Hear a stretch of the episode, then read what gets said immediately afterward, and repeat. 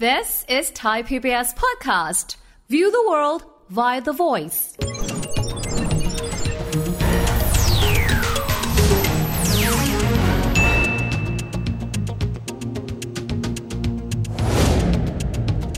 วัสดีครับท่านผู้ชมครับ ยินดีต้อนรับเข้าสู่รายการเศรษฐกิจติดบ้านนะครับ วันนี้เราคงยังอยู่กับบรรยากาศนะครับของการเสวนาว่าในเรื่องของค่าแรงขั้นต่ำนั่นเองนะครับ ในตอนที่แล้วครับเราได้พูดถึงคำตอบนะครับของตัวแทนพรรคการเมือง 3พักที่ตอบคำถามของอาจารย์เกียรติอนันต์ว่าในเรื่องของนโยบายเกี่ยวกับค่าแรงขั้นต่ำนะครับสำหรับวันนี้ยังมีอีก 2พักนะครับที่ก็ตอบคำถามให้กับอาจารย์เกียรติอนันต์ด้วย นั่นก็คือประชาธิปัตย์แล้วก็เพื่อไทยเป็นอย่างไรไปฟังกันครับคุณเกียรติสิทธิอมรจากพรรคประชาธิปัตย์ครับเราเข้าเป็นภาคีของ ILO หรือคือองค์การแรงงานระหว่างประเทศเนี่ยตั้งแต่ปี 2512 เขาไม่อยากเห็นนักการเมือง เอาค่าแรงขั้นต่ำไปหาเสียง เขาถึงสร้างกลไกไตรภาคีขึ้นมา เมื่อเข้าไปนั่งคุยกันแล้ว รู้สึกว่ามันยังไม่สะท้อนนะฮะความเป็นจริงหรือไม่ตอบโจทย์ของเขาฝ่ายใดฝ่ายหนึ่ง เรายินดีเข้าไปเป็นตัวกลางในการไกลเกลี่ยหาคำตอบที่ดีที่สุด ค่าแรงขั้นต่ำต้องสะท้อนอะไรฮะต้องสะท้อนผลผลิตผลิตภาพของแต่ละคนที่ไม่เท่ากันนั้นเท่ากันทั้งประเทศก็ไม่ใช่อีกหนี้สินที่มีการพูดถึงนะครับ ธนาคารชุมชนเราตั้ง 2 ล้านต่อชุมชน ที่บอกว่าเรื่องพลังงานเนี่ยไม่มีใครกล้าพูด ไปดูในเรคคอร์ดนะฮะ ผมพูดมา 6 ปีแล้วครับ ผมสนใจเรื่องของรักสามเศร้าของไตรภาคีมากเลยครับ เพราะว่าทุกครั้งที่เราพูดถึงปรับค่าแรงขั้นต่ำเนี่ยไตรภาคีเป็นนกลไกที่มักจะถูกมองว่าทำงานได้ไม่สมบูรณ์ แล้วคุณเกียรติเองบอกว่าในปี 4041 ที่ออกกฎหมายมา ก็เพื่อใช้ไตรภาคีทำงานเพื่อลดการแทรกแซงของพรรคการเมือง นะครับแต่ประเด็น 2 ประเด็นที่ตามมาก็คือ 1 ถ้ามันทำงานโดยสมบูรณ์แบบแล้ว วันนี้เราคงไม่ต้องมาพูดเรื่องนี้กัน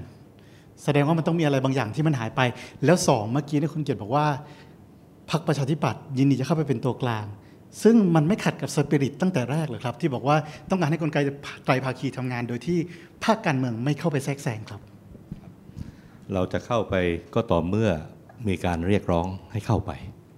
คือเขามีปัญหาเขาไม่ลงตัวกันเอง แต่ที่ผ่านมาเนี่ยก็เท่าที่ทราบนี่ก็ลงตัวกัน ถึงจะเป็นข้อเสนอมาที่คอรมอถูกไหมครับถ้าท่านลองไปพูดคุยดูว่าเอ๊ะแล้วอย่างนี้คือการแทรกแซงไหมไม่ใช่ฮะอย่างนี้คือการเข้าไปแก้ปัญหา ในกรณีที่เกิดเดดล็อก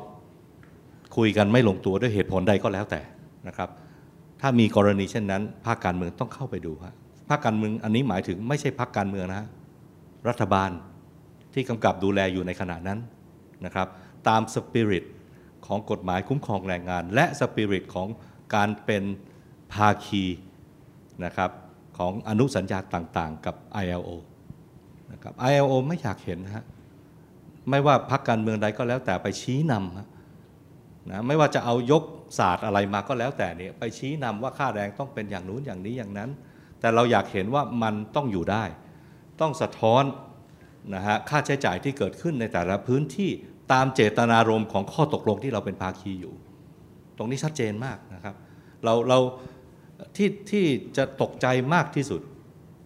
ก็คือว่าเราไปชี้เลยว่าต้องเป็นเท่านู้นเท่านี้เท่านั้น แล้วอยู่ในระดับที่ไม่ว่าจะอธิบายยังไงเนี่ยลองไปคุยกับภาคอุตสาหกรรมที่แข่งขันได้บ้างไหมฮะอะผมยกตัวอย่างง่ายๆนะนะวันนี้นะครับ ยกเว้นบรูไนกับสิงคโปร์เนี่ย ประเทศไทยก็ต้องถือว่าค่าแรงขั้นต่ำเราสูงที่สุดเทียบกับประเทศที่เหลือในอาเซียนแล้วนะครับ ความสามารถในการแข่งขันจำเป็นต้องต้องดู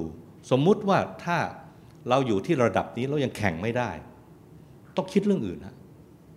ต้องคิดเรื่องสวัสดิการอื่นๆฮะไม่ว่าจะเป็นที่พัก ไม่ว่าจะเป็นอาหาร ไม่ว่าจะเป็นสวัสดิการอื่น ๆ ที่จำเป็นถูกไหมครับ แต่เราจะไปแทรกแซงเพราะว่ากลไกที่มีอยู่อ้างว่าไม่ตอบโจทย์เนี่ยผมก็ไม่รู้ไปคุยกับใครนะครับวันผมเพิ่งไปที่สภาอุตสาหกรรม และสภาหอการค้าแห่งประเทศไทยไปดีเบตนโยบายเนี่ยครับทุกคนตกใจหมดเรื่องพักการเมืองไปชี้ว่าค่าแรงขั้นต่ำควรจะเป็นเท่าไหร่หอการค้าต่างประเทศผมก็พบในวันที่ไปสภาหอการค้าแห่งประเทศไทยนะครับเขาก็บอกเขากังวลอย่างยิ่งเลย ถ้าพักการเมืองมาชี้นะครับ แต่เขาก็จะไม่แทรกแซงเขาจะไม่ออกความเห็น เพราะว่าเดี๋ยวกลายเป็นว่ามานั่งว่ากับการเมืองภายในประเทศนะครับ สิ่งเหล่านี้เขาระมัดระวัง แต่เขาสะท้อนกลับมาฮะตรงนี้ผมคิดว่าต้องต้องดูให้ดีความสามารถในการแข่งขันด้วย มันมีหลายวิธีในการแก้ แต่ไม่ใช่เป็นการที่สุ่มสี่สุ่มห้าหรืออาจจะมีหลักก็แล้วแต่เนี่ยไปชี้ว่าค่าแรงขั้นต่ำควรเป็นเท่าไหร่ครับ ขอบคุณมากครับคุณเกตครับ ท่านสุดท้ายไม่ต้องถามเลยว่าใคร อาจารย์เผ่าภูมิจากเพื่อไทยเชิญเลยครับอาจารย์ เพื่อไทยใช้ 4 ปัจจัยครับ GDP ผลิตภาพ เงินเฟ้อ และการคาดการ GDP ในอนาคต ทั้ง 4 ปัจจัยนี้โยนเข้าเครื่องคอมพิวเตอร์ผ่านเศรษฐมิติชั้นสูง ออกมาเป็นตัวเลข 600 บาท ณ ปี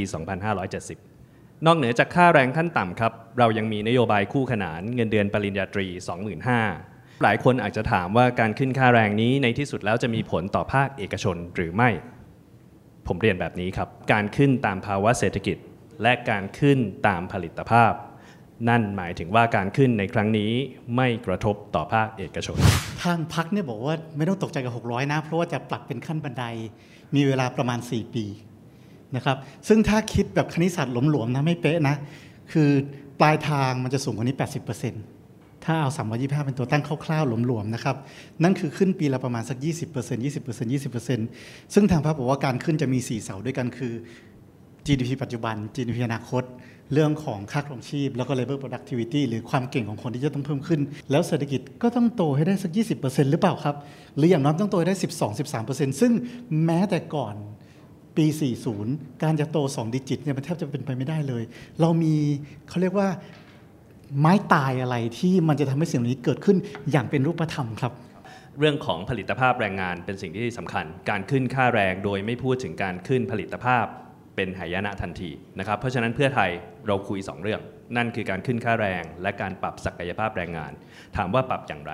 นะครับ เพื่อไทยเราเสนอ 4 4 ด้านครับ 1 คือ up skill 2 คือ re skill 3 คือการจับคู่ skill และ 4 คือการค้นหา skill นะครับ ผมไม่ใช้เวลาพูดถึง up skill re skill เพราะเป็นเรื่องมาตรฐาน ผมจะขยายความเรื่องของการจับคู่ skill ปัจจุบันสิ่งที่เกิดขึ้นในตลาดแรงงาน นั่นคือนายจ้างกับลูกจ้างหากันไม่เจอนะครับสิ่งที่นายจ้างต้องการไม่เจอลูกจ้างคนนั้น สิ่งที่ลูกจ้างมีไม่เจอนายจ้างที่ต้องการ นี่คือความสูญเสียทางเศรษฐกิจมหาศาล อีกประเด็นหนึ่งคือการที่ภาคการศึกษาผลิตแรงงานขึ้นมาไม่ตรงกับความต้องการของตลาด นี่คือความสูญเสียทางเศรษฐกิจอีกมหาศาลเช่นเดียวกัน เพราะฉะนั้นมี 3 ภาคส่วนที่เกี่ยวข้อง ภาคเอกชน ภาคแรงงาน ภาคการศึกษา เพื่อไทยจับ 3 ภาคส่วนนี้เข้าด้วยกันในแพลตฟอร์มกลางที่มีชื่อว่า Learn to Earn นะครับในการที่ให้ภาคเอกชนออกแบบการศึกษาผลิตแรงงานขึ้นตรงกับความต้องการภาคเอกชน และยังมีระบบ match แรงงานระหว่างนายจ้างกับลูกจ้าง เป็นแพลตฟอร์มกลางระดับประเทศ นี่คือการค้นหา skill นะครับ อีกประเด็นสุดท้ายครับ เพื่อไทยเสนอมาตรการ o f o r c e 1ครอบครัว 1 ศักยภาพซอฟต์พาวเวอร์นะครับเราเคยทำสำเร็จมาแล้วในเรื่องของ o t o p เราสร้างผลิตภัณฑ์ที่เป็นผลิตภัณฑ์ที่ไม่มีใครเห็นค่าในพื้นที่สร้างให้มันเป็นผลิตภัณฑ์ที่มีคุณค่า วันนี้จากผลิตภัณฑ์เราก้าวมาเรื่องของการสร้างคนนะครับเราเข้าไปสร้างคนในในในมิติของครัวเรือน เข้าไปดูรายครัวเรือน โดยมีหน่วยงานชื่อว่าทักก้า นะครับเข้าไปดูแลอะไร เข้าไปค้นหาศักยภาพของเขา เข้าไปฟูมฟักเขา เข้าไปเติมทุนเขา เข้าไปให้การตลาดของเขานะครับรัฐบาลดูเรื่องการตลาดให้ เพราะฉะนั้นเพื่อไทยนอกจากขึ้นค่าแรง เราทำอีกขาหนึ่งควบคู่กันไปครับ นั่นคือการ up skill re skill จับคู่ skill แล้วก็การค้นหา skill นะครับผมคิดว่าผมตอบครบ ผมมีเวลาอีกหนึ่งนาที ผมขอใช้เวลาในการที่พูดถึงเรื่องประเด็นต่างๆ ที่ที่หลายท่านพูดเห็นต่าง ไตรภาคีครับ ถ้ามัน work จริงมันไม่มีวันนี้ครับที่เราต้องมาคุยเรื่องค่าแรงนะครับ เพราะฉะนั้นมันไม่ work ไม่ work เสร็จเป็นหน้าที่ของภาครัฐเข้าไปช่วยในช่วงที่มันไม่ work นะครับ market failure เป็นสิ่งที่ภาครัฐจะต้องเข้าไปช่วยนะครับ เพราะนี่คือจุดยืนของและนั่นคือจุดยืนของเพื่อไทยเลยที่เรายืนยันว่าประเทศไทยต้องมีค่าแรงขั้นต่ำนะครับ เมื่อกี้เรื่องของเงินเฟ้อมีการพูดถึงค่าแรงขั้นต่ำจะทำให้ก่อให้เกิดเงินเฟ้อไหม ปัจจุบันประเทศไทยค่าครองชีพสูงกว่าค่าแรงขั้นต่ำครับ การขึ้นค่าแรงขั้นต่ำในลักษณะนี้ในภาวะแบบนี้ไม่ก่อให้เกิดเงินเฟ้อที่มีนัยสำคัญนะครับ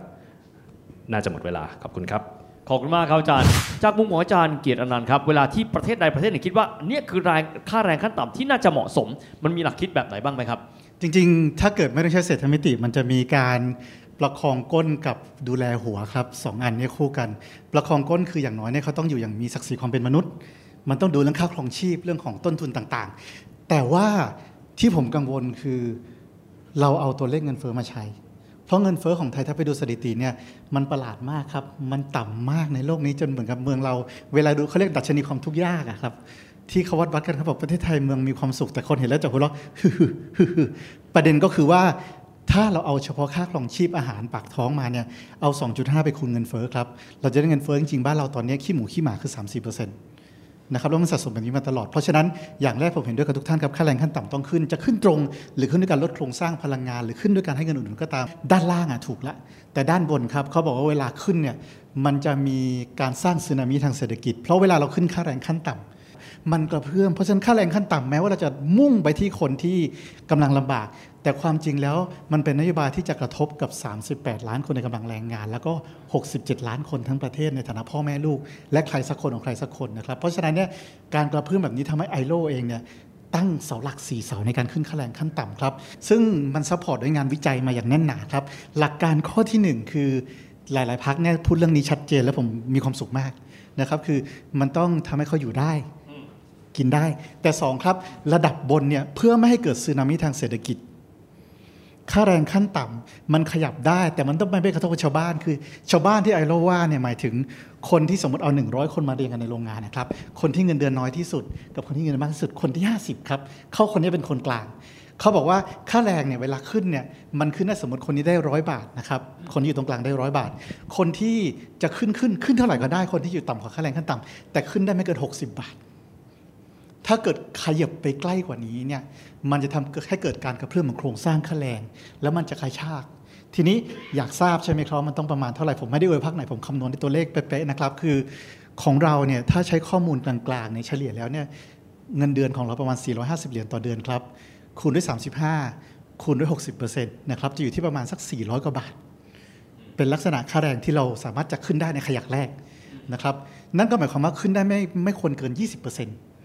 ในช่วงแรกๆต่อปีต่ในอปีช่วงแรก แต่ปีต่อไปต้องอ่อนโยนครับ เพราะว่าความสามารถในการแบกรับต้นทุนของผู้ประกอบการไม่ได้เท่ากันทุกปี อันนี้คือสถานการณ์ครับ แล้วก็เงื่อนไขต่อไป ค่าแรงถ้าขึ้นเท่ากันทั้งประเทศ มันคือการทำร้ายคนที่จะช่วยอย่างร้ายแรงที่สุด 600 แล้วผมอยู่ตากกับ 600 อยู่ในกรุงเทพปริมณฑล EEC เนี่ยไม่เหมือนกันนะ 600 ที่ตากไม่มีใครอยากไปทำต่อแล้วธุรกิจย้ายแล้วนะครับ มันจะมี 600 ที่เป็นธงอยู่ แล้วทางออกเขาคืออะไรครับ คือ หางานที่นั่นไม่ได้ ย้ายไปที่อื่น ทิ้งลูกที่คนแก่ไว้ปัญหาสังคมตามมา หรือถ้าไม่ใช่แบบนั้นสิ่งที่ตามมาอีกก็คือ เขาเนี่ยอยู่ที่นั่นต่อเป็นนายจ้าง เขาก็จะไม่รับคนใหม่ คนก็จะตกงาน และจังหวัดเหล่านี้จะโตไม่ตามจังหวัดอื่นนะครับ ถ้าคุณย้ายไป EC เงินเดือน 500 600 หรือบางสาขามาอยู่ที่อื่นเนี่ย600 อาจจะน้อยไปซะด้วยซ้ำอยู่แล้ว นะครับ แต่จังหวัดที่เหลือล่ะจังหวัดที่เป็นขุนพลทางเศรษฐกิจบ้านเราถ้าเอาท่องเที่ยวอะไรด้วยรวมแล้วมีแค่ประมาณ 7-10 จังหวัดอีก 70 จังหวัดที่เหลือมันจะโดนผลกระทบความเหลื่อมล้ำย้อนกลับเหล่านี้ การตั้งค่าแรงเท่ากัน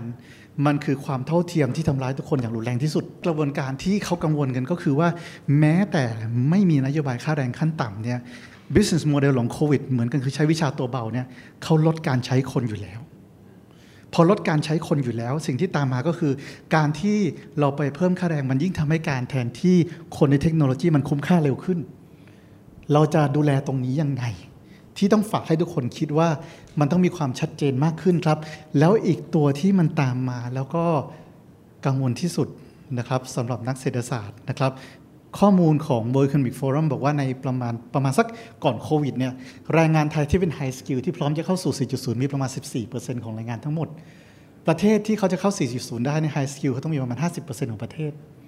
นั่นหมายความว่าเราต้องมีแรงงานที่ต้อง up skill re skill อีกประมาณ 12-15 ล้านคนนะครับ 12-15 ล้านคนนะครับแค่นั้นไม่พอไอ้ความน่ากลัวกว่านั้นคือ skill เมื่อก่อนมันเสื่อมเป็นปีครับคือทักษะบางอย่างเนี่ย สามปี 5 ปีใช้ได้ กระบวนการ up skill re skill มันถึงสามารถจะทำได้ แต่คิดดูครับว่าสองเดือนที่ผ่านมา Chat GPT Novel แล้วก็ทุก ๆ อย่างเนี่ยมันทำให้ skill มันเสื่อมระยะเวลาเป็นเดือน จะ up skill re skill ยังไงให้ทันนี่คือโจทย์ที่ฝากไว้นะครับให้คิดต่อด้วย นั่นก็เป็นภาพรวมนะครับของเวทีเสวนาที่เศรษฐกิจติดบ้านนั้นจัดขึ้นมานะครับ เราจะมีการจัดไลฟ์ในลักษณะแบบนี้เนี่ยเดือนละครั้งด้วยกันนะครับ ผ่านทางแพลตฟอร์ม Facebook แล้วก็ YouTube กันด้วย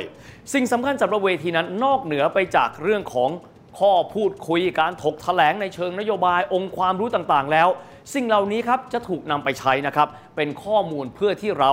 จะสามารถที่จะใช้ประกอบเวลาที่เราเดินหน้านะครับเข้าคูหาเลือกตั้งในวันที่ 14 พฤษภาคมกันด้วย เรื่องความเห็นต่างเป็นเรื่องปกติ เรื่องของนโยบายที่อาจจะแตกต่างกันไปแต่ละจุดแต่ละจุด อันนี้ก็เป็นเรื่องปกติในสังคมประชาธิปไตย แต่จะสำคัญที่สุดเลยนะครับ หากว่าพวกเรานั้นมีความตื่นตัวทางการเมือง มีการหาข้อมูลที่ครบถ้วนรอบด้าน และเราเดินหน้าไปใช้สิทธิ์ของเราในวันที่ 14 พฤษภาคมกันด้วยสำหรับวันนี้นะครับเวลาของรายการก็จบลงแล้วนะครับแล้วพบกันใหม่โอกาสหน้า สวัสดีครับ